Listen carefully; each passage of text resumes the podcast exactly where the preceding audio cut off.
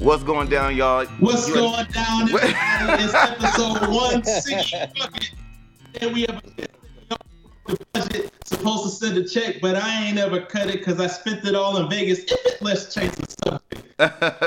STS, Mike, what's going down? Ain't been here in a minute. Love to see y'all. I know I usually host way back in the day. I done stole the limelight from McCoy this time, but I'm going to go ahead and pass it off to my this boy. Time. What's going on, McCoy? No, the morning. The rare times that you join back on, you're doing the intro. I should have expected. Well, it is your boy. What's good, man? This is episode 126, and we got the whole crew here today. It is your boy, Rue McCoy, a.k.a. You Mr. Threw off the whole, like, what's it? What's going? No, that's not it. Right, exactly. No, that ain't it. It's your boy. Just fucking up the process. It's your boy, Rue McCoy, a.k.a. Mr. What It Do, a.k.a. Young Splash God, a.k.a. No Cap Charlie, a.k.a. Smooth Job Johnny, a.k.a. Doped Up Danny, a.k.a. Hip Hop Harry, a.k.a. FBI Mike, a.k.a. Hallway Jones, because your bitch had a ringtone at some point and it was me. You can find me on Twitter at Rue McCoy KPZ and sometimes on Snapchat at Rue McCoy Rebel. Cody. Russ? The Barman, a.k.a. Teddy Russ, a.k.a. Smooth Fingers, a.k.a. Kid Universal, a.k.a. The Progenitor, a.k.a. Schoolworks Q, a.k.a. Russ the Bus. How McCoy want us to have our cameras on now? He's not even having his camera. I'm going to put my camera back on as soon as I do the rundown of the stuff. So I had to flip it so I can get excuses. That's such a McCoy thing. This is going to be a good episode. I'm finna hop on Cody's ass. All right, let's... where can we find you, though? Where can we find you, Russ? Apparently, no camera. You can find me... Error 404. On the chattiest of snaps as Meh and Mayor for all you autistics. And on IG at CandidCupidity, CANDID_CUPIDITY.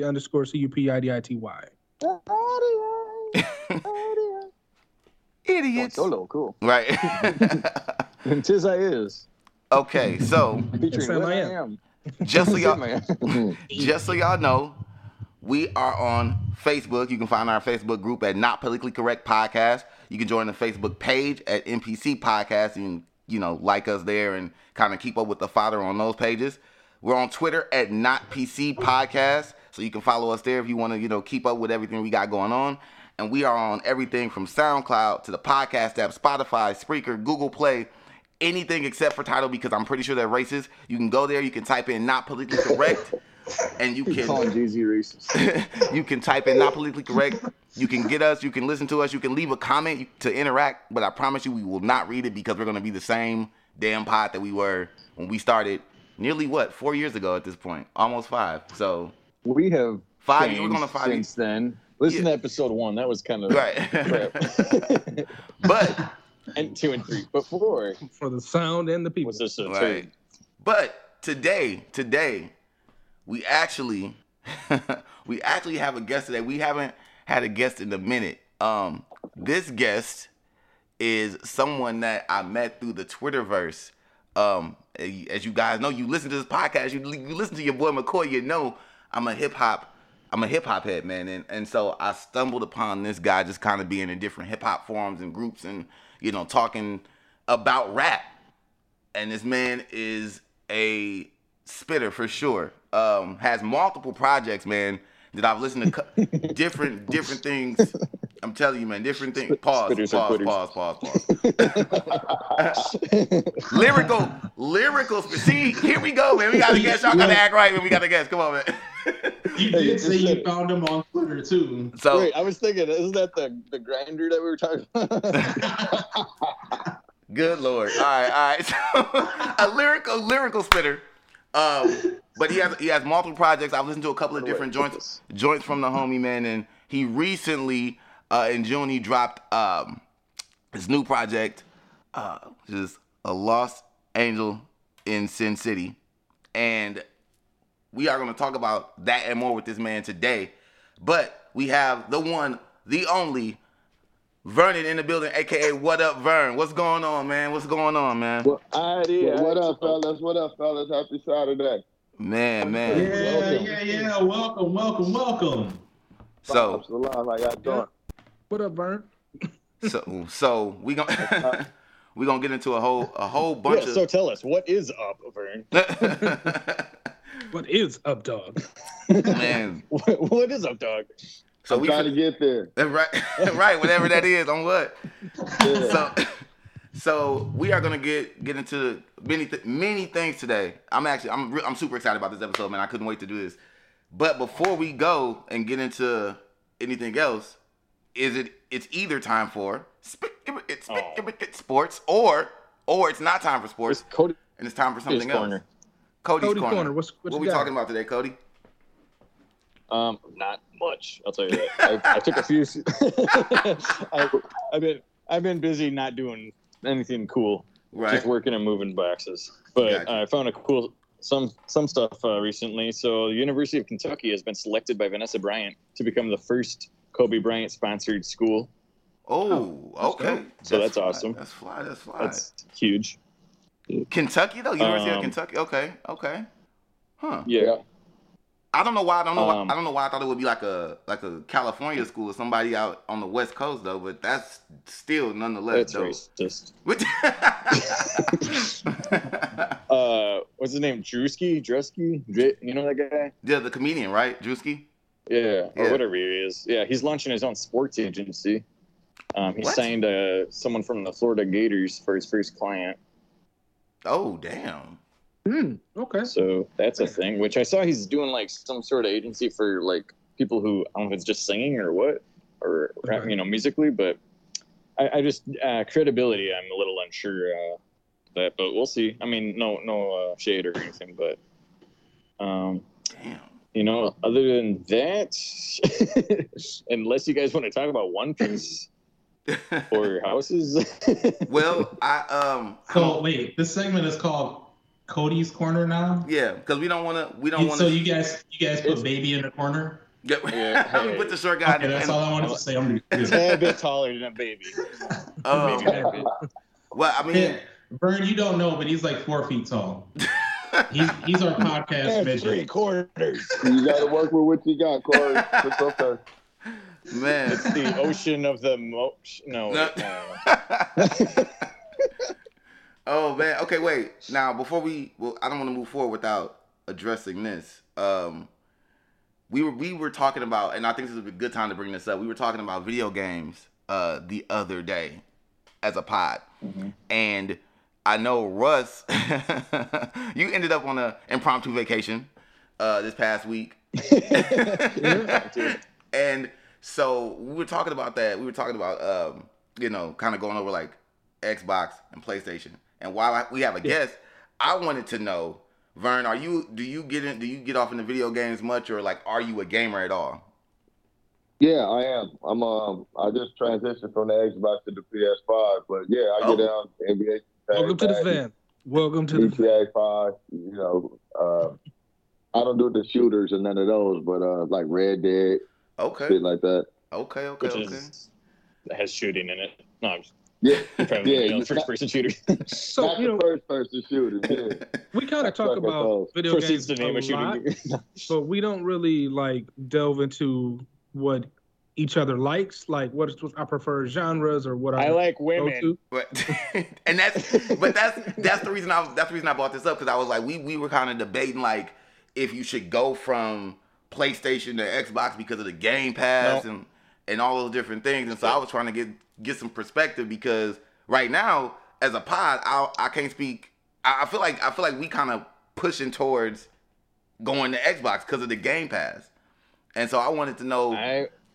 That's probably like where we're talking about, where it's like if you have the free time, right? Right. Cody, right. Cody is. I tell you what, I got a 360. For three reasons.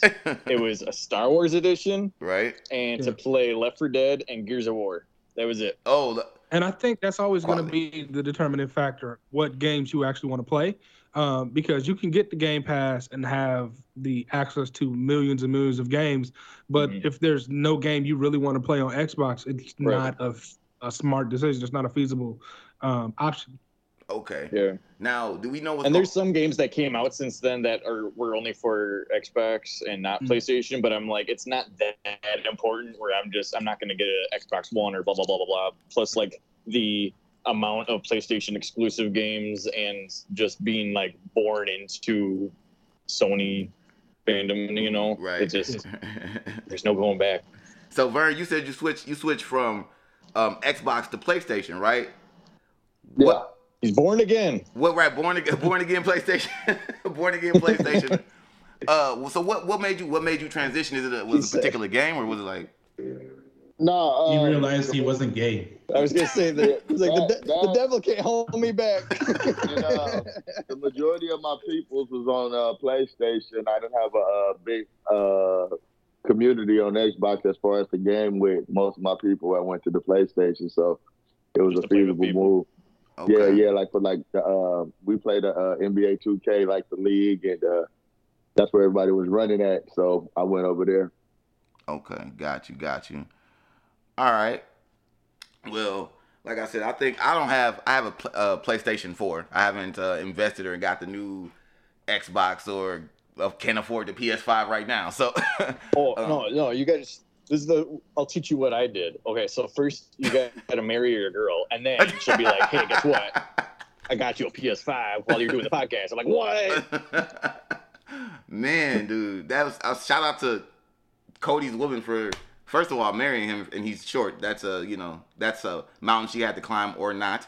But also for being, she had to kneel down. Why do I have to do this? Just you'll see. But yeah, man, shout out. Yeah, that story is gonna be one for the ages because I did get a Nintendo Switch for Christmas though, and I had my girl take it back. So there's always that. She kind of loved me. I don't know. She didn't get the rich people problems. Right. Right. No, like I'll just throw with the rest of them. No, man. So we also had just moved, and I was like, "You gotta choose. Is it this computer that I'm keeping or this? Because we can't." Like she kind of. Is it yeah? Me, fun fact: McCoy is also a co-owner of Temu, so he's got all this. So that's all the scams that I've been hearing about. He's a driver, quote unquote. Driver. Man. Okay. Has anybody seen anything? Comic book or like movie related that they want to talk about? Go ahead. So there's a new comic that's coming out. I will post pics in the in the group. But it's Marilyn Moonlight, The Spirit of Metropolis. It's a black chick and it's super dope because her costume is super dope. It's black and white. She shoots. Oh, I think I did see that today. Yeah, she shoots like moonlight beams and she like recharges Superman. So it's coming out, dog. It's super dope. I'm super excited for it. She kicked Superman ass. Like whoa. Yeah, the cover art is super dope. Because I was like, what kind of Iron Fist is this with that mask on? Right. I'm gonna post the pics in the group chat. Make sure you send it to Vern G. Oh, for sure. Man, what? I just looked it up. No, you just looked it up. Okay, look, we got an active participating guest. He's looking shit up. He's being a part of the conversation. Shout out to Vern. He know how this is supposed to work. So thank you, Vern. Thank you, Vern, man. Yeah. Checking it out. Dog. Okay. Yeah, it's under the series. I think it's called Dawn of DC. Okay. Yeah, Dawn of DC. Damn. And it's super. Newest super anti-hero. Yeah. Oh, she got a hat too. Yeah. I'm good. Huh. And she ride like a light horse. I heard so Moonlight. So yeah, it's like DC's answer to Moon Knight and shit. Okay. Super dope. Well, they always go back and forth with that. They always play off of each other, but it looks super dope, man. I can't wait to like actually read the story and see what it's all about. But she looks super dope. Damn. Okay. Damn, she do. Okay. Damn. So she's gonna be with Superman a lot. If this is a Spirit of Metropolis. Yeah, she's in Metropolis. It's when Superman, I think, got hit by a parasite and kind of lost his powers for a bit. So she kind of recharges, dog, and has been working at night, kind of like Batman to his Superman, basically, in Metropolis. So. Oh man, this is gonna and with it being, is she gonna have like her own series is coming out? I'm hoping so. I think Superman is kind of like a guest in her shit, but I think this is all her series. My house. Pretty much. I tell you, if they bring this to like TV or movies that she sound like Agent Mom, I'm gonna be pissed. Then you got MK Around the Corner for all you fight heads.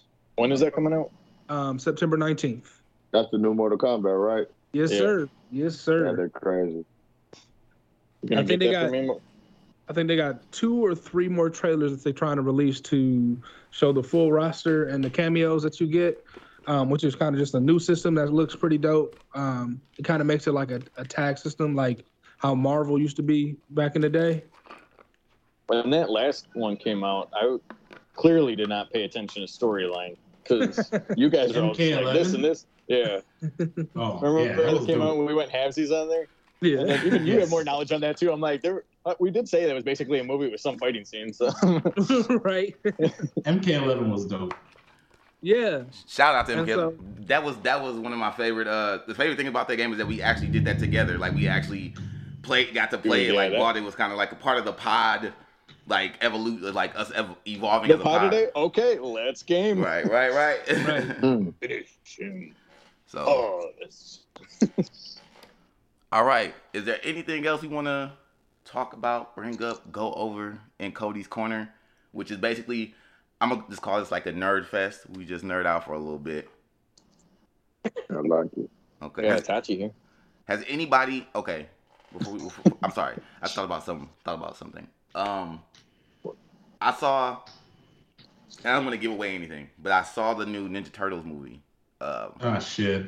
Of course, you warn you ahead of time. I'm not spoiling movies like a damn. You can't even trust your boy. Let me hold on, bro. Let me just do. Okay, that's funny though that I'm such a huge Turtles fan, but McCoy saw it, and we're talking in the group chat about how he likes to fuck turtles. I don't see how that keeps getting put off on me when it's you, Cody. God damn it, man. But the thing is, just it's funny, so believe it. Okay? Just go with it. We laugh. And just go with that. Got it. All right, turtle. No shell off my back. So listen, I wanted to know. I don't want to give away too much of the movie, but this is the first time in a turtle movie where they are actual teenagers, where they don't, like throughout the years. Their entire history of Ninja Turtles, they've been played by adults. And so a lot of the stuff that Seth Rogen did was like bring these kids together. They used like a lot of current day slang and had them like doing. They seemed almost pre-teeners. Yeah, it's like they wanted it to have an element of like youth that's never been had in the Turtles. And I think it's a cool like coming of age story and a lot of good. What you have, Jackie Chan, Ice Cube, a lot of good like voice actors in there. But as a fan, like somebody who didn't like really grow up watching, I know the Ninja Turtles, but I didn't grow up watching them or like being dedicated like I was to Power Rangers or other stuff. Is anybody excited or anybody thinking about going to see that? Because I'm gonna tell you, it was a good ass movie. It was like a really good movie. When I can see it for free, I'll see it. Oh yeah. I don't know why a lot of people don't like the Michael Bay ones. I hated that shit, and I don't know, man. I don't know. It was just too. That was like doing too much at like the highest level of doing too much to me. Like, that's Michael Bay though. Man, everything got to explode. You got to blow up the mailbox in his fucking movies. Just don't like. There's no chill. There's no chill, man. So the thing about the Ninja Turtle movies, like I don't mind a lot of the reboots and everything, but they don't really progress anything. Like it always seemed like an origin story over and over and over. You know what I mean? Kind of like the same thing. Batman, like Spider-Man, like Superman. Got you. Because there's so many other characters that they can introduce in Ninja Turtles that are actually conducive to the story and like make it progress. There's a TV series on Nickelodeon from I think 2011. That one I like a lot. Right. It has like a lot of these characters that people are like never heard of. Okay. Right, and so that'd be my only gripe with it. Like I may go see it, and then they, they revamp it to try to make it more modern, and that's when they usually fuck it up. But I don't know. I might go see it. Okay. Cody, what about you? Like, are you excited about it at all? Because I think you're legitimately a turtle fan, right? Like, yeah, I got my hoodie up there, League and Ireland. Man. I I want to see it. I think the animation looks cool, kind of like across the Spider-Verse or into the Spider-Verse. Right. Stuff. Yes, that's one of the things that got me with that. When I saw Seth Rogen, I was a little on the fence. I mean, it could go either way. As far as, you know, I get like, you know, teenage Mutant Ninja Turtles, but they seemed like younger than teenage to me. So that's where I'm like skeptical or hesitant too. So I'm not like at the edge of my seat, but I'm definitely gonna see it when it's free for me. Got you. Vern, you're not a turtle fan, are you?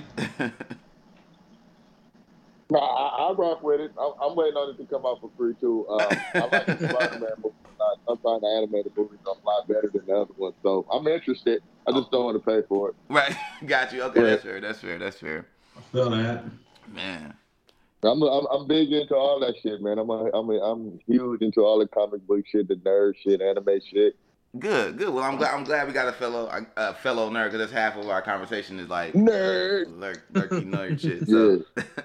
And that's what's up. What you reading or watching right now?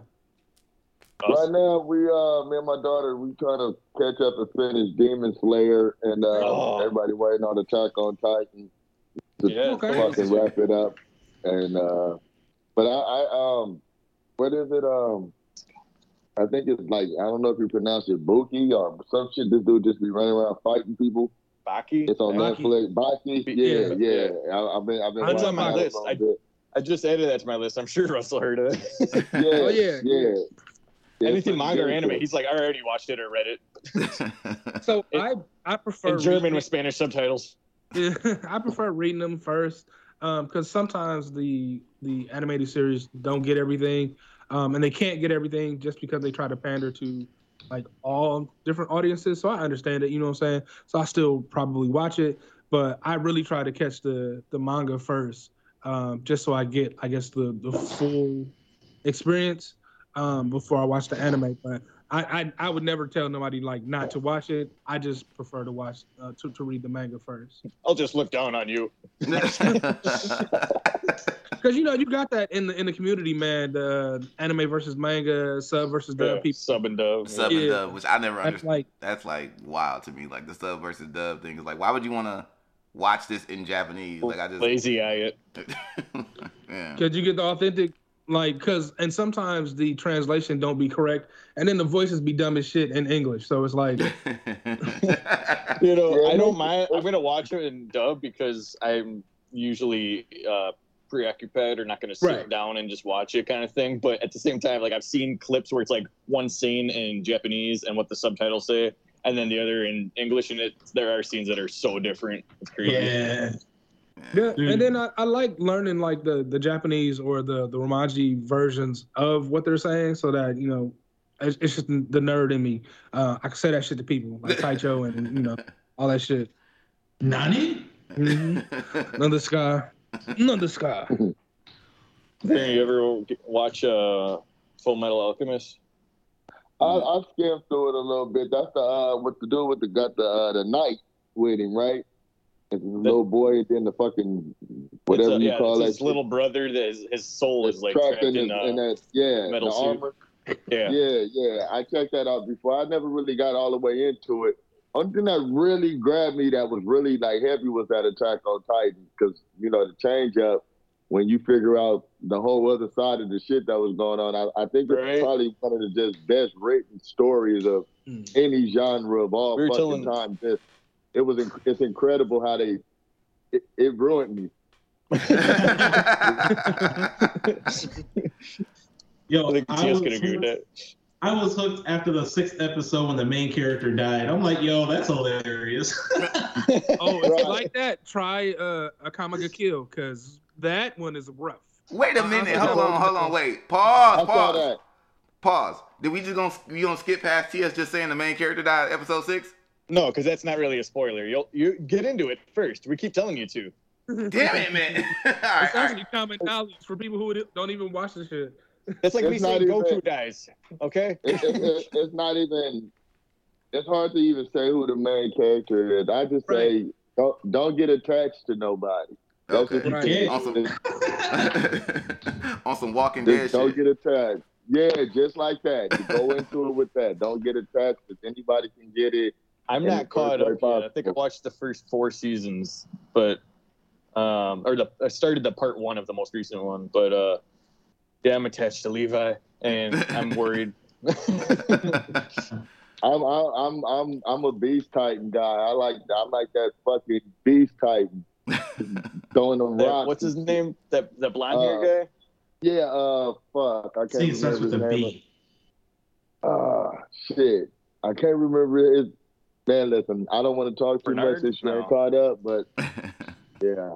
It's a lot. Okay. Damn, man.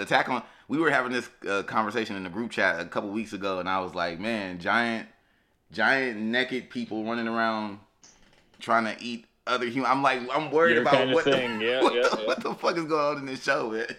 But, man, maybe I was like, save on me. You talking about Armin? Armin actually becomes an afterthought with a story. Like, that's how you know it's dope, because, like, the shit that you're like, oh, that's like, wow, look at this, and then after a while, that shit don't even matter. It's everything else is what's fucking you up, you know. So it's an emotional. I'm gonna look at like. I used to have to stop, man. Like I couldn't watch like 3 episodes in a row. I had to take a break. Like fucking yeah, I'm good. Damn, man. I'm good for this for a minute. Damn, yeah, for so. Smoke all my weed up, just like Reiner, fucking depressed and shit. Reiner Braun, is that the dude? My daughter will come out. That sounds like a dude. Full of tears. She crying and shit. It's bad, man. Reiner and Bertholdt. Those are the two guys. One of them is the Armored Titan. Beast Titan. Beast. Yeah, same. All right. The Beast Titan is, I ain't going to give it away, but you'll check it out. All right, well, shit. Attack on Titan, y'all heard it here. The whole pod told me and the guest told me to get into it. So, damn. The thing I want to get into is Death Note, but I want to try to grab the manga first. So I want to. Don't just grab it, dude. You got to open it up and read it first. Don't just caress the cover and shit. Yeah. You don't got them kind of powers. Right. All right. Like, read this book. Okay. Okay. Well, now that we've discussed some nerd shit, we've nerded out for a little bit. We are going to transition to talking about other pieces of art, not anime, but hip hop. We got What Up Vern with us today, man. And I want to make sure before I even go into anything or say anything else, I want to make sure I'm saying that right. Your actual MC name is What Up Vern, or is that just your screen name? Yeah. Okay, so your MC name is that's what? That's government name. Okay. It's Russian. Everything. It's everything, what up, man. Russian. You're right. It's Russian / Slovakian. Ah. Wait. Okay, man. I didn't bring enough vodka for this. My fault. Well, I was gonna say, I didn't bring the. God damn it! It was just a beer from last night left over. Liquid weed. In Russia, music rap you.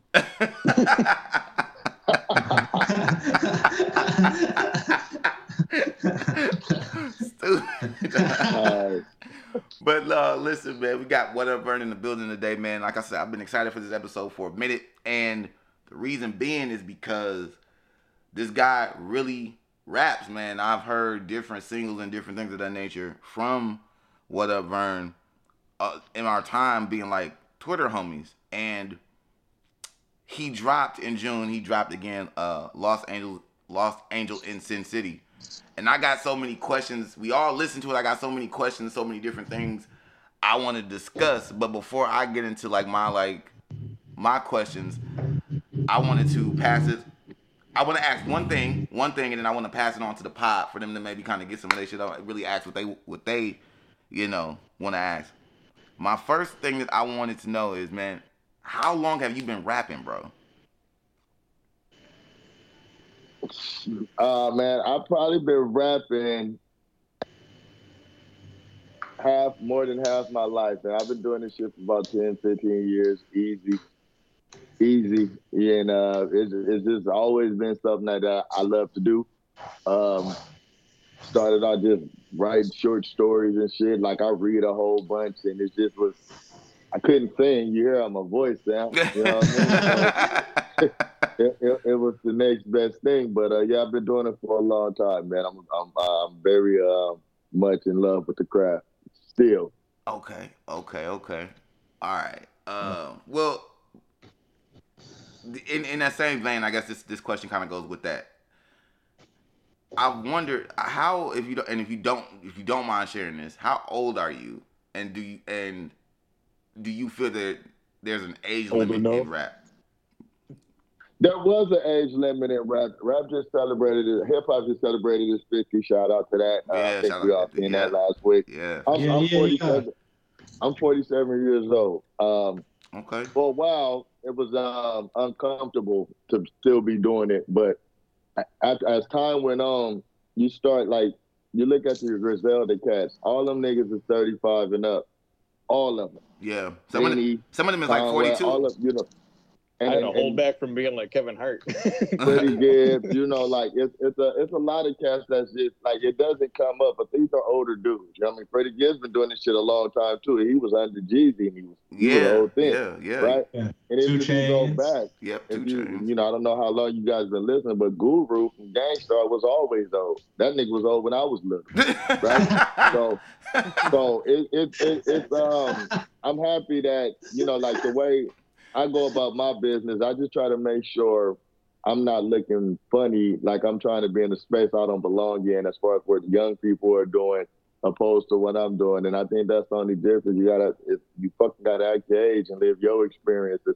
You heard my music. I don't chase what the young people doing at all. It doesn't even come across that way. So yeah, I think that's the dope part about music is that you can be however old you want to be, just be expressive and be dope about it, and that's exactly what you do. You are dope about what you do. Right. It took a while for rap to get to that space. Most other genres let their artists age, but we're just like I said, the whole situation just turned 50, so it took a while for the original fans to grow up and things to kind of matriculate the way they did. So yeah, it's not an issue at all, and I appreciate the.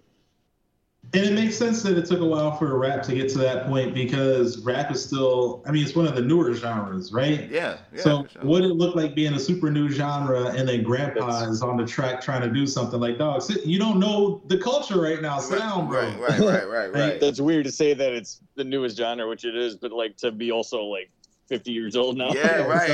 And it's new. But all the artists that have grown up throughout the years, they've gotten progressively older and so on and so forth. So we have actually got to grow up with hip hop. It makes sense that there are older cats in hip hop, just like there are older cats in R&B and stuff. The Isley Brothers, they'll drop a single tomorrow and won't nobody bat an eye. Everybody will be on it. Right. Everybody will love it.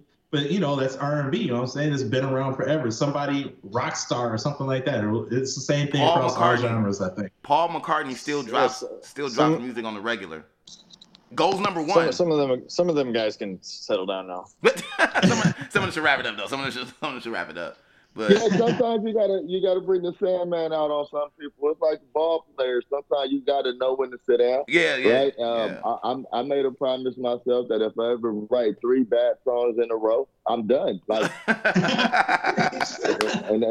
that's the rule for me. And anybody that do music knows sometimes you in your own space and you'll write some bad shit. Oh man, and you didn't even record it. For sure. How did you even finish the whole process? You didn't catch that this shit was bad. So sometimes I didn't hear that back a few times. You could be nose blind to your own shit too. So you need people around you who gonna keep it real with you. Oh, that's true. I think it's funny. 2 or 3. In a row, I'll hang it up. It's not a problem. Well, I used to record stuff and think it was so good, and then a day or two later, I'd listen and be like, when did I think this was good? This sounds terrible. Right. Oh man, I go back and listen to some stuff from a year later. Oh my god, I hate that. That's when I was making beats, I'd be like super high, through the roof high, and I'll make 5 beats, and 3 of them shits will be fire. But I would go back to one or two beats a day and 3 summers. Right, no, for real, it'd be like that. And I go back to 2 beats, and I'm like, "What the fuck was I? What was I doing here?" And I know I spent like an hour on these drums, and it's like, but you gotta be real.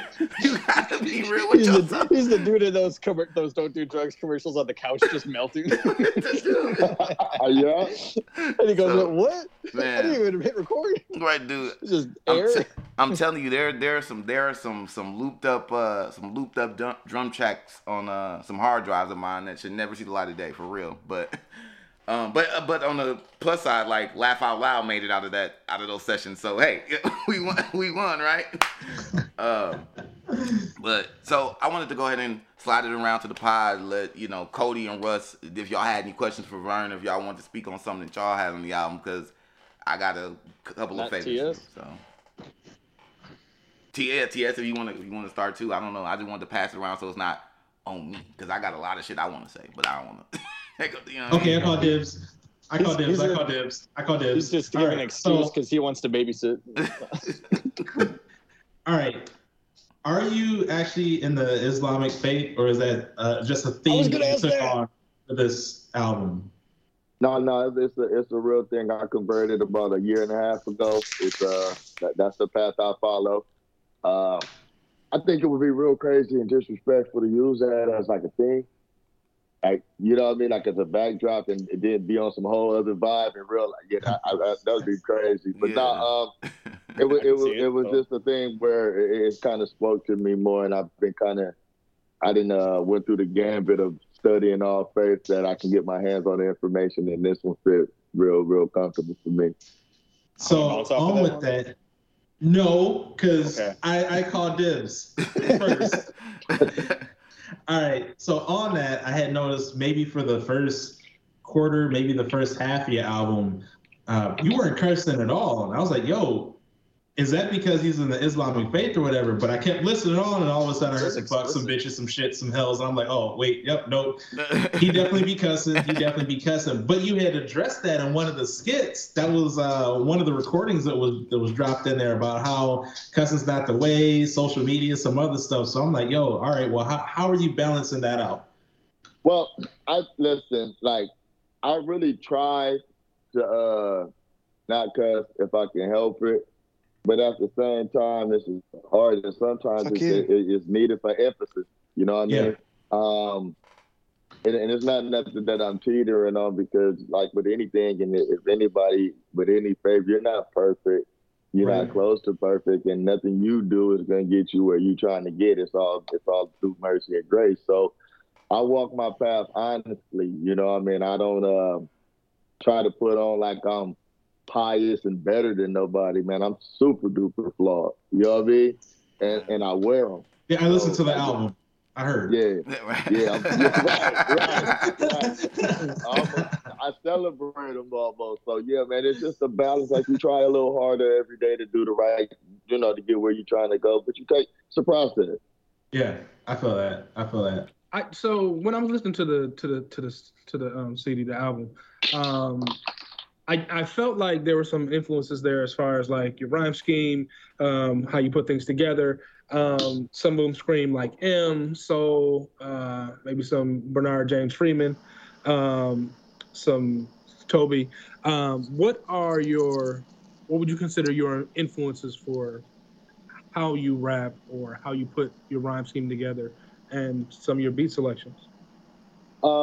Well, I came up, like, I always say the three rappers or three MCs that shaped me was, like, Cube, Scarface, and Nas. Those are my favorite rappers. Wait. You said Cube, Scarface, and Nas? Yeah. Okay. I can hear Face. Face. Okay, all right. And, definitely Scarface. As far as the, it's odd, but as far as, like, the schemes and how the way I rap, I had real bad teeth growing up, and I couldn't pronounce my words right, try to do this shit, and it kind of, when my shit got fixed, it just kind of turned like it just turned into a style almost, okay. Right? Like the way I pronounce words and shit, like, because I know sometimes I try to fit a lot of shit in a small space or whatever, but man, like right now, currently, like I love the Freddie Gibbs of the world, I love that. Action Bronson's, the West Side Boogies, hard. I like cats that you know they can rap, but they also rapping about something. Yeah. You know what I mean? Like, and that's not a knock against nobody that just, you know, the baraholics that just be, barring it up. I like that too, but I'm a content dude. I like the story. I want to hear what you're talking about and, what you're doing. Right. Okay. And for listeners who don't know who Bernard James Freeman is, that's Bun B. Yes, sir. When you said that, I was like, wait a minute, that's a rapper. That's a rapper. I'm trying to pinpoint. I'm like, which nigga is this? I hate, dude. I'm so hip hop like minded. I hate when shit like that happens and I can't figure out I'm like, who the fuck is that? I didn't see no purpose. I hate you. Just even being mentioned around Bun B is super duper compliment. And like I said, that's another one of the older guys I still respect it. So if you hear him, oh hell yeah. Yeah. Like Killer Mike just dropped like the album of the year. That dude is around my age. You understand, or if not older. And I didn't think that was a bad album, but after one listen, I'm like, I'm all right. Killer Mike, you said the Killer Mike album. It's kind of churchy, but I loved it. Okay, I only heard "Run" with Young Thug off of that album, the single that he dropped. I haven't actually heard the whole. I'm gonna have to get that one to listen, man. I forgot one. Yeah. Okay. Man, yo, Russell mentioned it, but I want to go back to it to make sure we talk about this. Dog, production. Who's doing the production on this fucking tape, bro? I wanted to know. All right, well, see, this is how, okay. I love telling this story. I tell it on every time. It's just a name. You just got to say a name. Just say a name. It's Urban Nerds Beats. I found them on BeatStar. I was in a funk. I was feeling a certain kind of way. Wasn't, a little depressed about some shit. Went beat shopping, and that project, 5 of those songs happened in a day. And I'm not bullshitting you at all. Mm-hmm. I'm talking about written, recorded, mixed. I mean, not the final mix, but a good mix on it. Wow. In one day. And the rest of it happened 3 days later. That shit was an 8-day process. Whoa. And, oh, shit. From listening to the old, never would have guessed that. Never. Yeah, it was. That's how the story came together, and I didn't write an outline down. It just was an idea, and within the time frame, it was just like writing chapters in the book. Each song kind of ran into the next in a way I wanted to go, and I got my own setup. I'm looking at it, so it's easy to just put on a pot of coffee and go. You know what I mean? Yeah. Damn. Did you work with them to have specific beats made? Because there are clips, there are movie clips or whatever. What is that from one movie or multiple movies? The Fear and Logan in Las Vegas. I added Fear and Logan in Las Vegas. The craziest part about the thing with these cats, man, I've reached out to dude multiple times. He haven't even heard the project. It ain't like we got a relationship. I just bought the beats, right? Like cats sell these things wholesale nowadays, and I've reached out you might want to check this out. It's making his rounds. It's your work, and right. I ain't heard from him, but he probably busy or probably, a lot of these cats live in bigger spaces, and this is just they side work. So, so you found the beat you like, and you bought it, and then you just did your vocals over it and kind of did the rest. I found the beat. I added all the movie clips and arranged everything the way I wanted it. I just, basically. Wow. What software do you edit? I record in Studio One, and I do half the mixing in that, and then I export it to Logic, and then I finish it off in Logic. Okay. And yeah, man, I got it. It's just the mastery of your dog. They all do the same thing. Right. I just don't touch Pro Tools because it's just, I feel it's overcomplicated for no reason. They make you take steps that are clearly unnecessary because nobody else make you do it. So it's not wrong. I'm learning Pro Tools, and because I was originally using Audacity, and Audacity is crazy easy. Logic is right. Not doing bad with Logic, but I can't get into Pro Tools. That shit depresses me. It's just complicated for no reason. I feel that. Yo, well, I mean, before anybody else jumps in again, because I was excited to talk to you. I know McCoy was too. The last three tracks on this album, Call My Bluff, Down Syndrome, and Leaving Las Vegas, those are my favorite three tracks. Dude, really? Down Syndrome, bro. Down Syndrome is the fucking, that's the one I put, listen, I put that on before I always play that, and then I go back to the top of the project and then play the rest of the project full the whole way through. I play Down Syndrome that's my, like, hop in the car before, I appreciate that. That's my shit. Dude, Call My Bluff is my shit, dog. I mean, it's bar heavy, but at the same time, the swag and flow that you got on that is crazy. The whole niggas Janet Jackson really think they in control. Oh, right. Put that on my mama, on my mama's David Ruffin. That's like, bro, he got the whole shit was going crazy.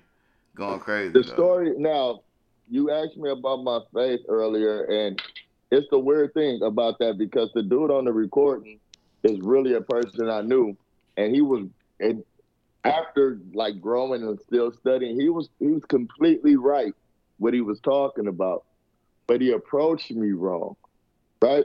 And I'm kind of like, I don't want to sound my hot head, but I don't really tolerate anything close to disrespect, let alone disrespect, not even close. Because it's a, you know, we all men, it's an area where things get a little like, hey, man, like, you talking at me, you not talking to me. Yeah, right. And that's a problem, right? Yeah. But he was right, but that's how that came about. Like, bro, don't fucking play with me. I know you, and you know, like, and he know. Like how I am, like you playing with fire for no reason. Why would you do that, right? But he was right. He was right. Like you know what he was saying about things and everything like that. And you know, I can admit that now. But that's how that came about. And Down Syndrome is one of my favorite joints because it's kind of, it's like an anthem almost, and it just happened on accident. It just I heard the hook in my head, and I was like, this shit might work, and I tried. You know what I mean? Yeah. Cody, I feel like you were trying to say a few things before, and me and TS might have got too hyped and kind of jumped in. I was, but fuck it. No, that's all right. Some questions already got answered, but I don't know if I want to say influence, but like I could kind of hear or what it reminded me of, at least from the beginning of the album, first few tracks or so, was like some old school D12. And some TDE stuff. Yeah, he mentioned like Kendrick being shining through. I'm gonna tell you though. See, listen, I don't hide nothing. I love these opportunities. What happened was, I had heard the Alchemist and Larry June album, right? And I just liked how you could just play it, and it was just like, cool. It wasn't nothing abrasive on that album. You know what I mean? It wasn't like nothing too raucous or nothing like that. And I thought about like, you know, I'm from LA and, you know, we always drove back and forth to Vegas. I'm like, what could you put on and just on your trip? And that's how I wanted to frame it. Like something you could just put on the road trip to and fro. And it's definitely a vibe like that. It is. That's what I heard. This album really, it, you know, if you listen to the podcast, you could tell albums that you know, like it's not for me, or I could tell, you know, it's maybe good or bad, but I don't like it, or what I do like. But no, I definitely, this spoke to me good. I was gonna say too, what was that, bet on yourself? I'm like, how'd you get Absol on there? It sounded like him doing the right. Absol. Oh, I get on. Oh, that's bet on yourself. That's my man, Low Blow, man. He from Inglewood. Shout out to him. He's shouting the ad libs in the back. Oh that's him. That's him. He's like they got a collective that's just of amazing musicians, and they go kind of above and beyond what a lot of cats do that's doing it on their own. Oh, and he and his voice sort of cuts through. You know what I mean, like. I've worked with him before, and I'm actually working on an EP with just me and him right now. So shout out to Low. Yo, word? Yo, that'd be cool, because Bet on Yourself is dope. Yeah. I was going to say, are you featuring on other people's stuff too? Oh, shout out to, yeah, definitely, man. Numb, my man Numb just dropped a project, Soul Food too. I got a joint on there called End of Tomorrow. My man Wise the Dom dropped his project self-titled Wise the Dom. I got to join on there. And like shit, I don't know. I got music all over the place. When people decide to drop it, they drop it. And, right.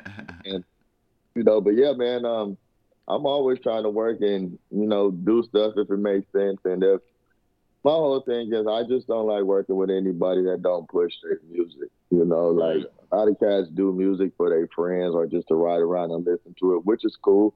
But that's not what that's not the space I'm trying to be in.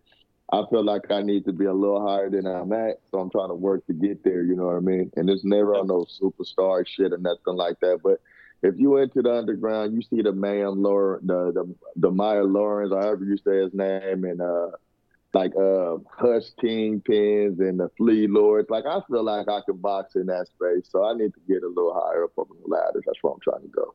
That kind of answers my next question. I was going to ask if you had, like, certain goals in mind. Okay. Definitely. Yeah. The internet makes the level the playing field for artists if you really want it. Now, budgets matter. Everybody get on YouTube or these things and tell you how to market and do that, but none of that shit really matters. You got to build something organic and hopefully it blossoms. I got a certain number I can almost guarantee I hit when I drop by my core base.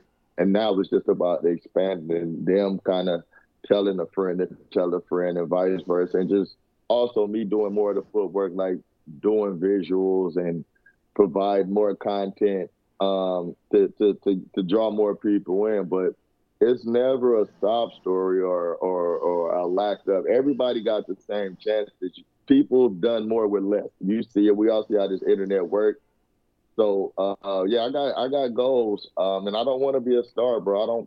I don't have no desire for a record deal because I see them as a payday loan because that's really what they are. Right. Well, what's the point? Right. Like, but the point is, like, the way the infrastructure is set up, DistroKids, the Bandcamps, whatever, you can make your money. Right. If money is the thing, and you can be in control of the product and what you release. So you win or lose on your terms, and that's definitely my goal is either, you know, I'm not losing right now, but I could be doing better, and I want to do better. So that's what I'm working toward. Man, okay. I think it kind of it's awesome that more people have access to making music, but at the same time, I think it sucks. I think it's horrible that so many people have access to make music. You used to have talent to play in a band. You need to play an instrument. You need to know how to write. You need to do all this stuff. If you were a now writer, you can just dye your hair like a rainbow. And that's all I'm saying, bro. Anybody can make beats and stuff like that. So boom, that kind of takes out the instrumental and the magic of that. And then as far as rappers go, anybody can write. Not everybody can rap. You know what I'm saying? Or the other way around. You just anybody can't trust someone like that. But everybody can't write.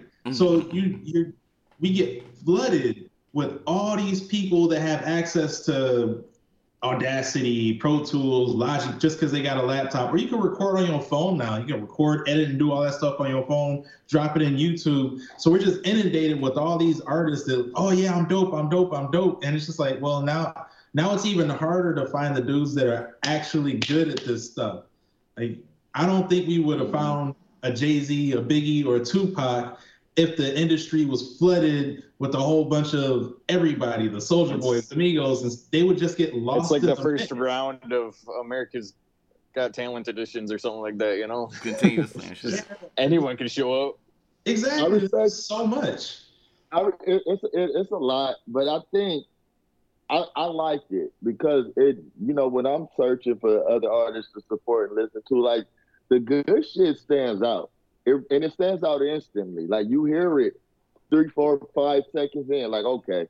And I'm not even talking about quality all the time, because sometimes we dope-ass artists with bad mixes or shitty artists with $100,000 studio budgets, you know. But the music, the art, and the thing is, it's all subjective, bro. Like, what speaks to you speaks to you.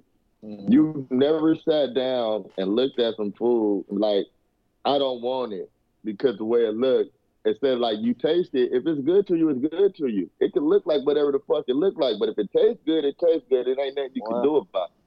That's not music. Something I can agree with. You liked it. You don't think so? Like, what tastes good? Well, that was... Before we started, I was just telling TS, like, sauerkraut and bell peppers and stuff like that. I was like, I don't think I've tried it, but I'm not going to. But if you have to eat vegetables, that's the same thing. But that works. Like, it could be an artist that you've heard about, but you're like, I don't even fuck with them. And then you finally listen, and you be like, you know what? This shit fire.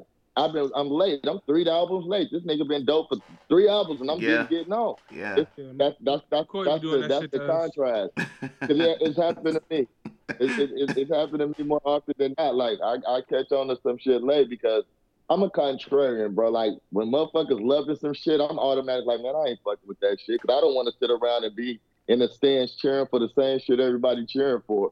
But then I'll listen to it a month or two later, and like, oh. Okay, I see why everybody likes this shit. You know what I mean? I might not say nothing publicly because I didn't say nothing negatively neither. But in my sense to myself, I'm like, okay, I was hating. I was hating this shit nice. You know what I mean? So, yeah. That, you like what you very open-minded. That being said, fuck Drake. I was gonna say that's how I was with Drake. In the beginning, I was like, yeah, this motherfucker's all right. And then like after the second, third, I was like, all right, man. I fuck with this guy. I'm sorry. Yeah, like headlines. You know what I mean? Like I had to. I couldn't. But wait, I want to go back to some. Before we leave the music segment, I got to go back to something. You said you made this album for somebody to just get in the car and drive, and you brought specifically to Las Vegas. Right. road trip, yeah. Wait, now you also brought up Larry June, and this is crazy that this is coming full circle. So for Juneteenth, I drove back up to Milwaukee for like the weekend, and I listened to your album on the road. That was the first time I heard it. Press play and listened to it two times. About that long already? Two times in a row. Yeah, Juneteenth was yeah. Listen, yeah, right. I listened to it two times in a row, but before your album, I was listening to Larry June. Like I started to play a Larry June style playlist because I wanted some smooth shit, right? I didn't want no rah-rah shit on the ride.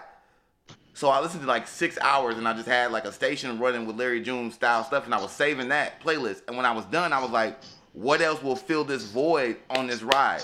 I'm like, I know Vern's voice is like a smoother voice. Let me go throw this album on now. And I played that album twice, like without hesitation, without any skipping anything.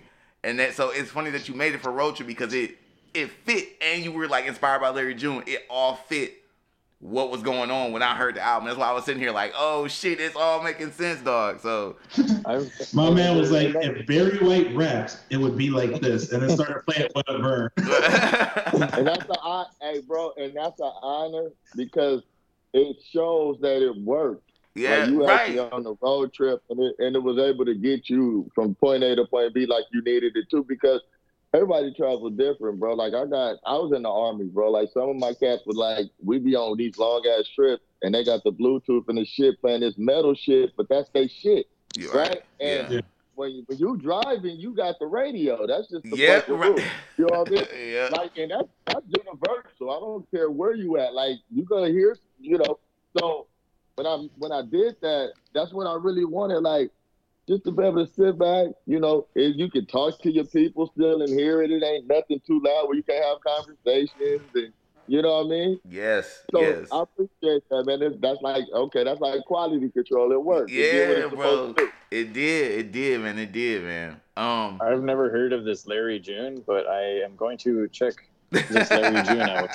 Larry June. Start with the album he did with Alchemist. Man. I just downloaded that on my phone right now. That's where I've been hearing his name and I've heard stuff, but he's a West Coast cat and I'm biased. I'm a West Coast cat and I love different West Coast cats because we have been stigmatized that we only fucking do one thing over here. And you do, but go ahead. Apparently, according to to McCoy, he says Schoolboy does like what do you say, like that New York bounce, right? Schoolboy Q has a bounce that's kind of like a gruff. It's West Coast, but it's rough. Like it gives me New York vibes at times for sure. So definitely. And, but he was influenced by 50. Like he talks about it a lot. Like he was influenced. Like some of his favorite artists are East Coast artists. So that's why, like, you can hear it in what he does a little bit. So a lot of us, bro. You can tell, like, people don't give Planet Asia his credit, and he one of the illest niggas ever to rap, like, period. Yeah. That dude from fucking a little town called Fresno, California, that's fucking basically full of farmers and shit. This is not supposed to be a school session. Who is Planet Asia? What? Planet Asia, yeah. Planet Asia, man, and that catalog go back, way back. Yeah, a couple decades. All of us. Like, a lot of us that have that different influence, we always strive to rap different. And niggas don't even understand. It was harder at home for us because, you sound like that. But it pays off. Right. You know what I mean? Yeah. Damn. Okay. This has been, we've had guests before, but I came into this almost on some fan shit because I really wanted to talk about this album. And I'm glad we all kind of listen and could take it in. Also, I'm gonna send you some Larry June shit, Cody, because I got a whole playlist right just waiting for you, player. So don't even worry. Send it to me too. I got you, Vern. We're gonna, it's him laced in with a whole bunch of other like smooth like guys, like some people that's in his camp, like Monroe Flo and a couple of other different people, but yeah, I want to go ahead and Vern, I will send you a Hall and Oates. Right. Oh, I got some Hall and Oates for your ass too. But yeah, I want to go ahead and transition too, because I'm all my stuff is my phone is hooked up to this, and I wanted to make sure I don't I save enough juice for Russell Prosody. All right, so again, thank you for being on us talking about the album. Y'all gotta go. For the listeners, if you have not been paying attention, it is A Lost Angel in Sin City. Go check that out. It is on all the major streaming platforms. Everywhere. Is it on Tidal? Is it on Tidal? Yeah. Okay, it's on. Is it on Napster? Tidal is not. I don't know. I don't know. Though. I don't know if I'm getting paid from Tidal.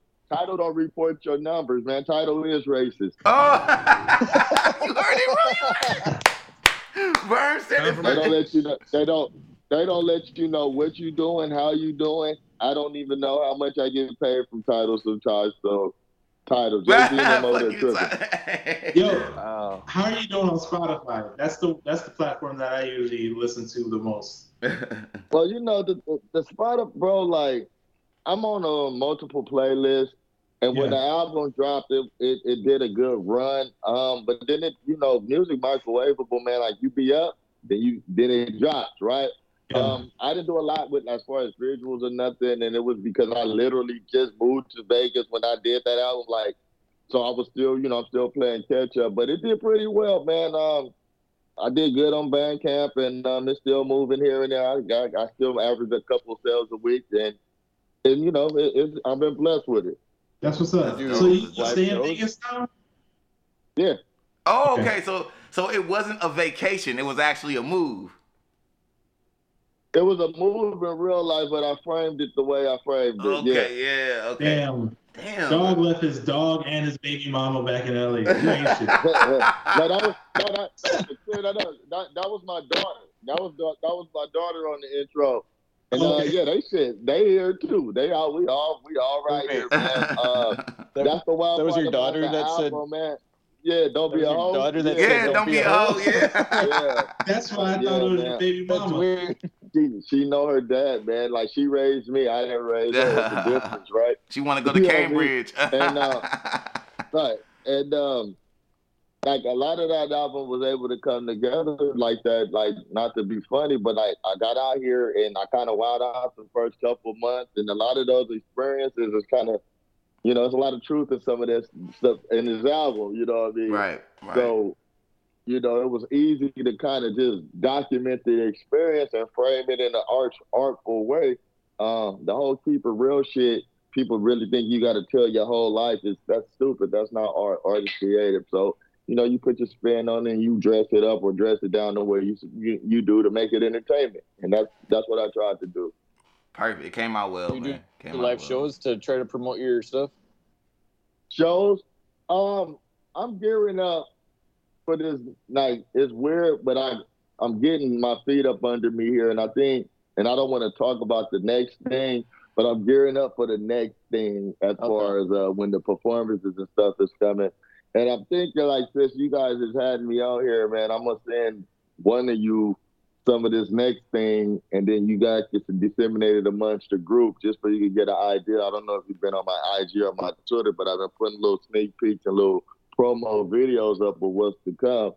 And I'm very, very excited about this next thing. And yeah, it's crazy. It's okay. Yeah. Okay. Well, I'm gonna definitely tap in and whatever gets sent, man. You know, the group. I think we all. I think I speak for my guys when I say we all have become, you know, fans of the music, man. So I just followed him on Instagram. Dope. He's all right. Man. Hey, all right. I take that better than that. Yeah. You know, I don't want to be one of them bad groups that you, when you looking for shit, you like, God damn it, too many people got access. I don't want to be one of them groups, you know what I mean? Man. Don't take my access away, you know. Yeah, no, you don't. I'm definitely a fan. I look forward to the next project. Yeah. But I was trying to come up with something to clown, but no, it's. I really enjoy this album thoroughly. Well, I appreciate that, man. I do. So, but now I look forward to when you perform down in Houston. It's funny, man. I got a sister down there in Texas. I think she's in Killeen somewhere. But I got one of my closest associates live in Houston. He teach over at Prairie View somewhere or some shit like that. So I mean, bro, like.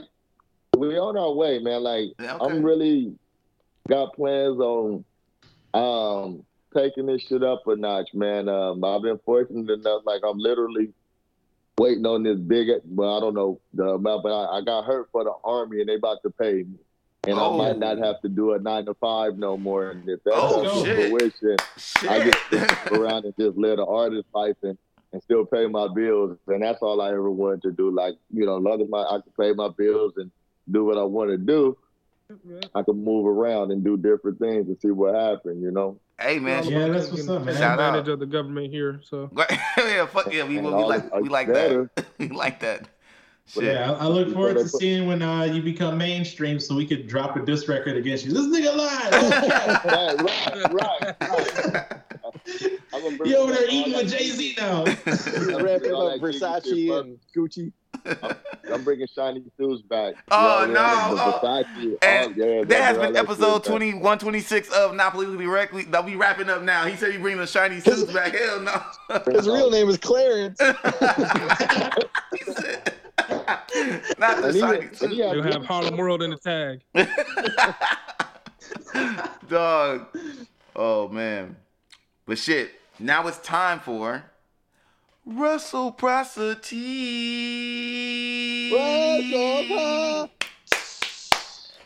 Russell, what you got for us today? All right. So once again, it's been a minute, but don't worry, this will probably be a short one, maybe. She said. But you know, life been lifing, as they say, and we as individuals have been working on and working towards things in our daily lives that have been pretty significant. So first, kudos and cheers to us all. As always, I'm proud of the growth and the moves we've been making. None are too big or too small. They are exactly the right measure from where we are in this season and time. I look forward to the new things as well as maybe a remix of some of the old. Okay.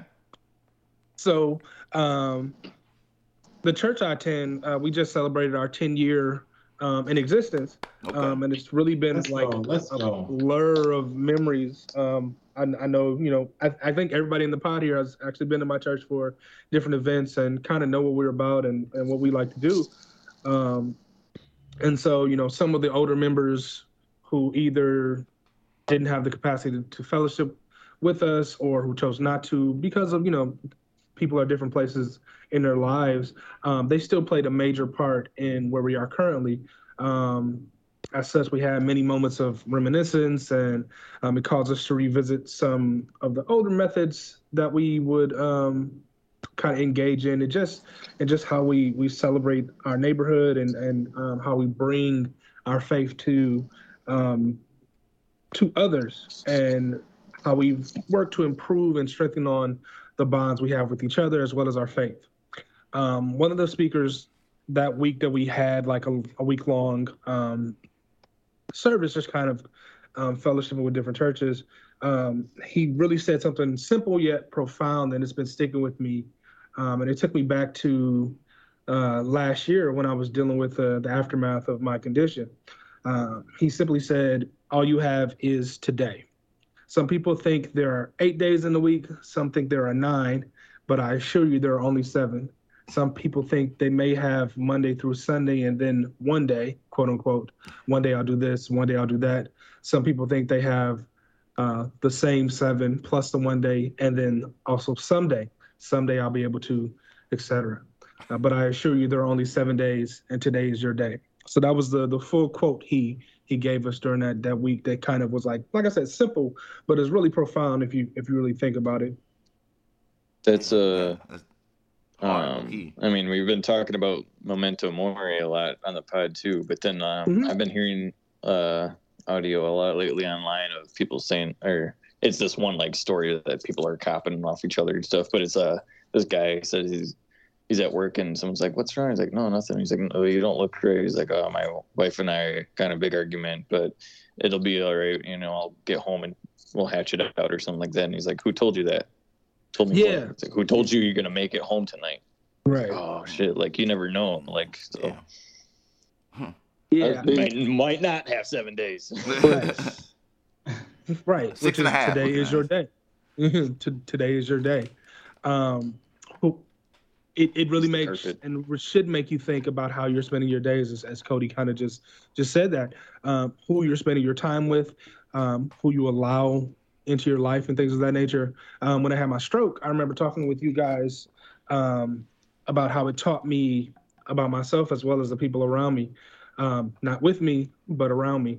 It really pushed me to make some hard decisions in who and what I invested my time in. People said I was pretty nonchalant before and not necessarily expressing anger and blowing up over things in general.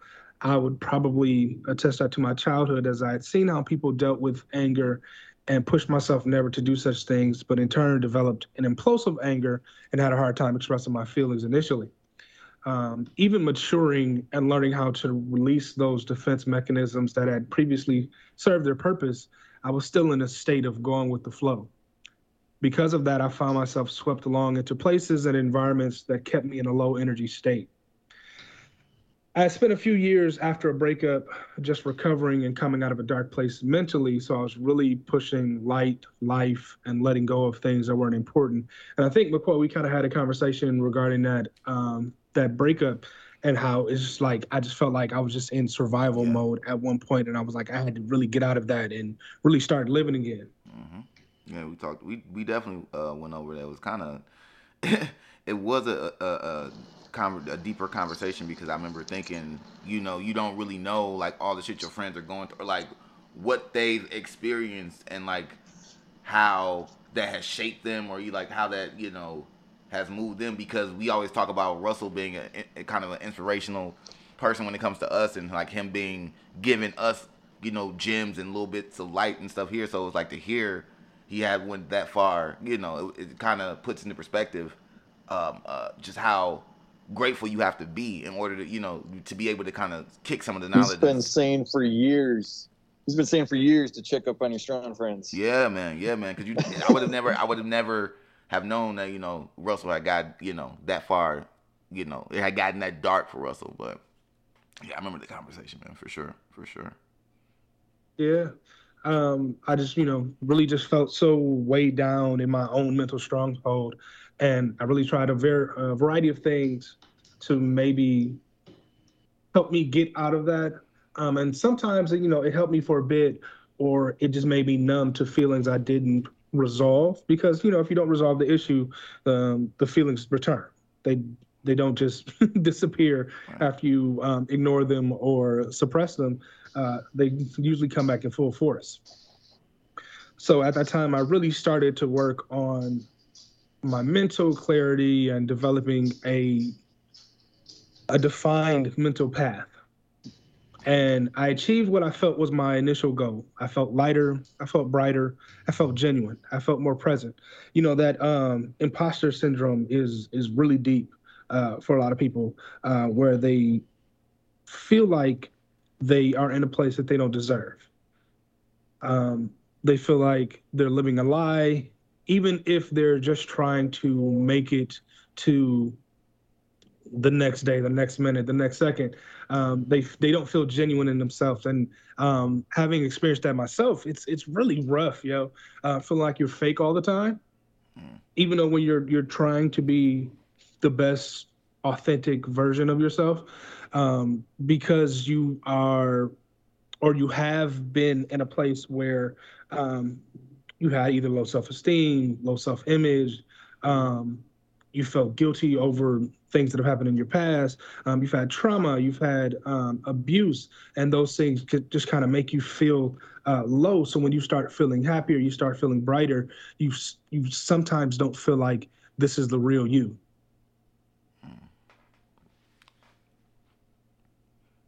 And then we arrive here. Even with all of that work, even with all of that progression, I still feel the need to make conscious choices to pursue or invest in those things that are indeed important. And I think that's something that a lot of us either do naturally or we really struggle with, because sometimes we can't really differentiate between what is important, what may be necessary, and just those things that we want.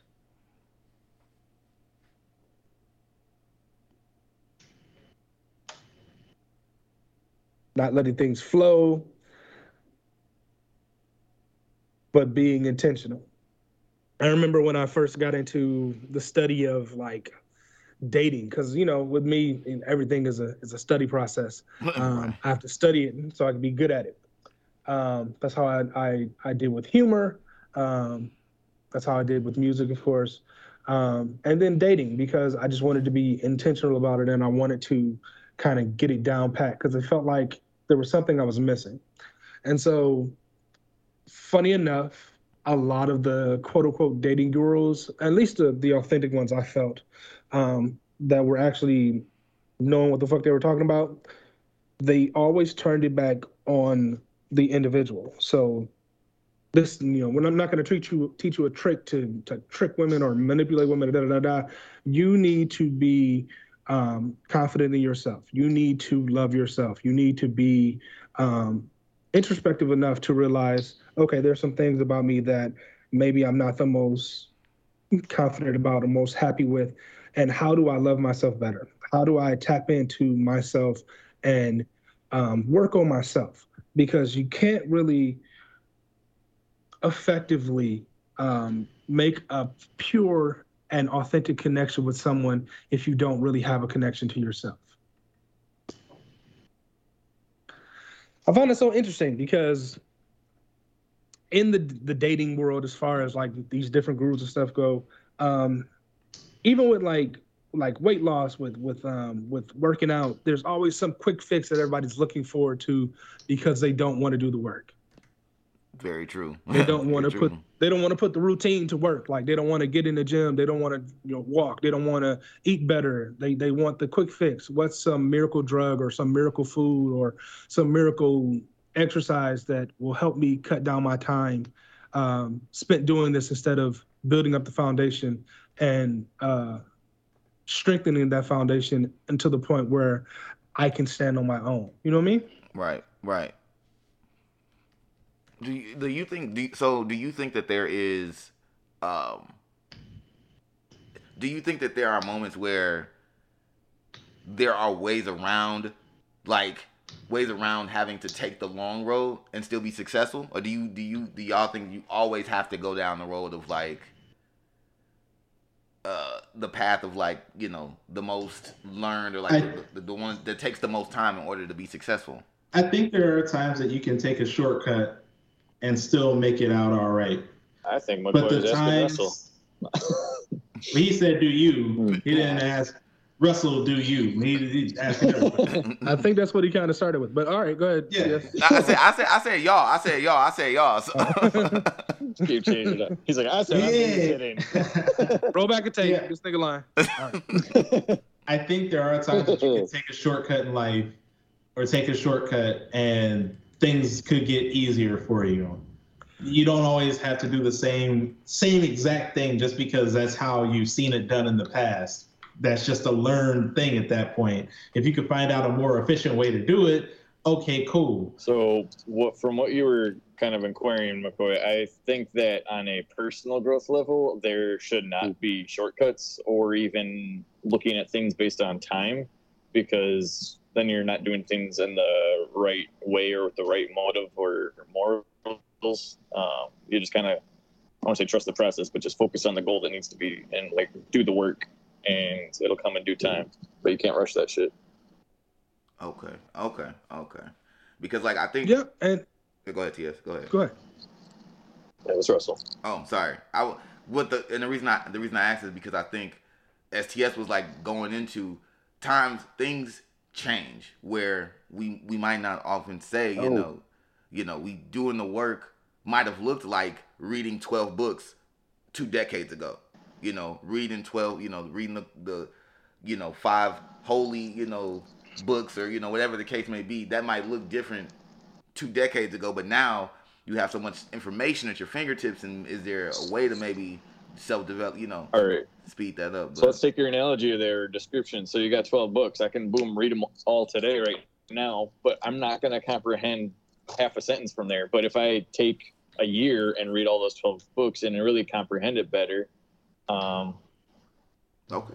Also, oh shit, what else do you say? I was gonna say something else good too, and I already forgot. But you know, overtime. What you want to know also is the history behind things, because if we don't know the history, we're bound to repeat the same mistakes. So even in trying to be more efficient or do things in a more efficient manner, you have to really know the previous processes, because that's the foundation that was established. Even if you don't go through the exact same things or have to go through the exact same things, everybody's journey is different. But what I'm saying is that you have to establish some type of foundation to work off of. You can't just be like, I'm just going to skip here, skip there, because once you get to the level that you envision yourself, you may not be able to stay there because your foundation is not solid. I was telling TS that you've basically built your foundation on sand, and any wave, any storm can come through and knock you off your square because your foundation isn't stable. So I remember the thing that I was going to say, and that relates to that, is I think I said this quote before, a man never steps in the same river twice, because the river changes, but also the man changes. So right. With you saying reading a book too, you can read a book right now. You get whatever knowledge you take from it.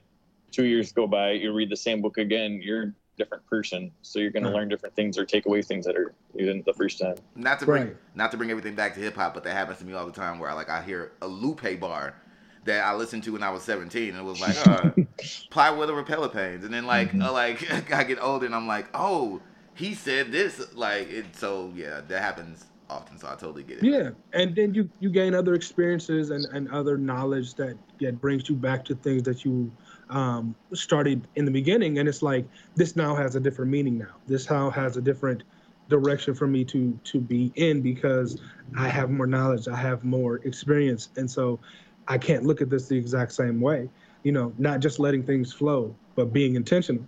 And that's not reserved to just relationships, but that includes health, physical and mental, of course, financial health, friendships, habits, goals, etc.